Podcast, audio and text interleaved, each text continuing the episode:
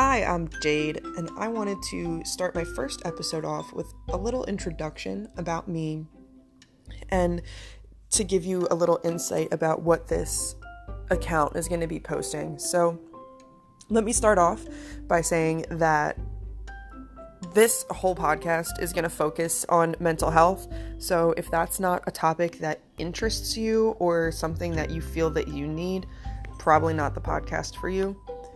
But I'm also here to let you know that I'm someone who's mentally ill, so I'm not coming from a place of judgment.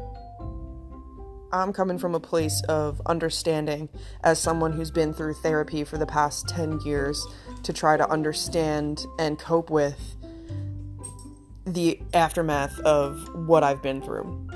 So, I really want to hear your stories. I want to know what you guys have been through. I want to know how you're feeling. I want to know how your day's going. And I genuinely want you to know that I seriously care.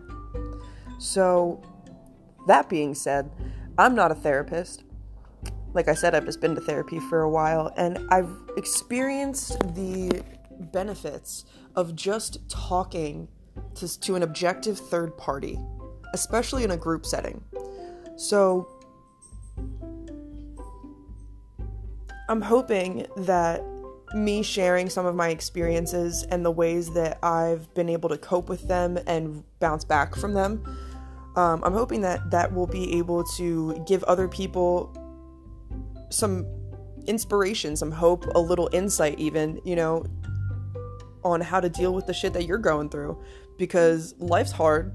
You don't see half the shit coming that comes your way. And every time you think that you're gonna that everything's fine and you know things are just going to pass sometimes shit just gets worse.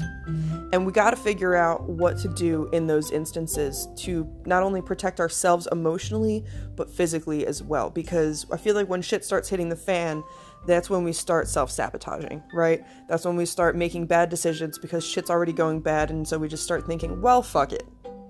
It can't get any worse so i'm just to do whatever the fuck i want. So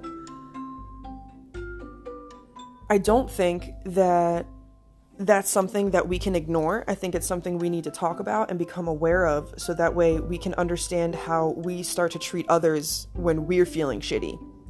And personally, I'm I've always been someone who sees the way that I've been treated and I've made it my personal mission to not treat other people in the same way because I remember how it made me feel. And I remember that I that it took me a long time to overcome or bounce back from those things that people have said or done to me and you know really the only way that I was able to bounce back was by talking about it again and again and again because especially when really fucked up shit happens to you it's almost like when you say it out loud, you can't believe that it actually happened to you, and you can't believe that that's part of your narrative because it was never something planned. It was never something that you thought, like, I never thought, oh, yeah, um, you know, while I was fantasizing about my life, I, you know, as a, as a young kid, thinking, oh, I'm gonna be, I'm gonna be 21, I'm gonna be a young adult, you know, wearing like the Devil Wears Prada, living in New York City, working at a fashion magazine, you know, just being a boss ass bitch all day, doing whatever I need to do to get stuff taken care of. You know, while I'm planning out my future, I never really considered getting raped by my family member. And then I never really considered getting kicked out by my mother for telling my school guidance counselor about it because my mother thought that I was trying to embarrass her and embarrass her family. Um, despite the fact that the person who assaulted me for multiple years admitted to it. So that was something that I really had to repeat over and over again in therapy sessions with friends, just trying to understand how the fuck I was supposed to get back on that track of being that person that I always hoped of being. Because it's really fucking hard when you have all these plans i'm sure as everyone knows you have all these plans and then how do you make how do you make the gods laugh? You make a fucking plan dude. And they throw shit your way and you got to navigate that. And for me, the only reason that I didn't end up killing myself was because I had therapy, because I went to that guidance counselor, and because I was able to keep talking about it until it clicked in my head that yes, that happened, but also that it doesn't define me. So,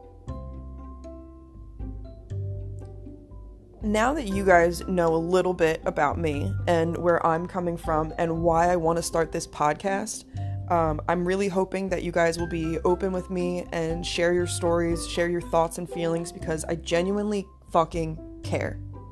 I know that not many people do, and I've had friends leave me because I was too sad because I was going through a hard time and they didn't understand and they couldn't cope with it. So I remember feeling super fucking alone during that time and it really sucked. So I don't I just want to make sure that no one else feels that way. I want to make sure that you guys know that you have a safe space to talk, repeat yourself over and over and over again until that narrative makes sense in your head and until you're able to make it palatable enough for your brain to absorb and figure out a plan for okay, what do we do next? How do we overcome this?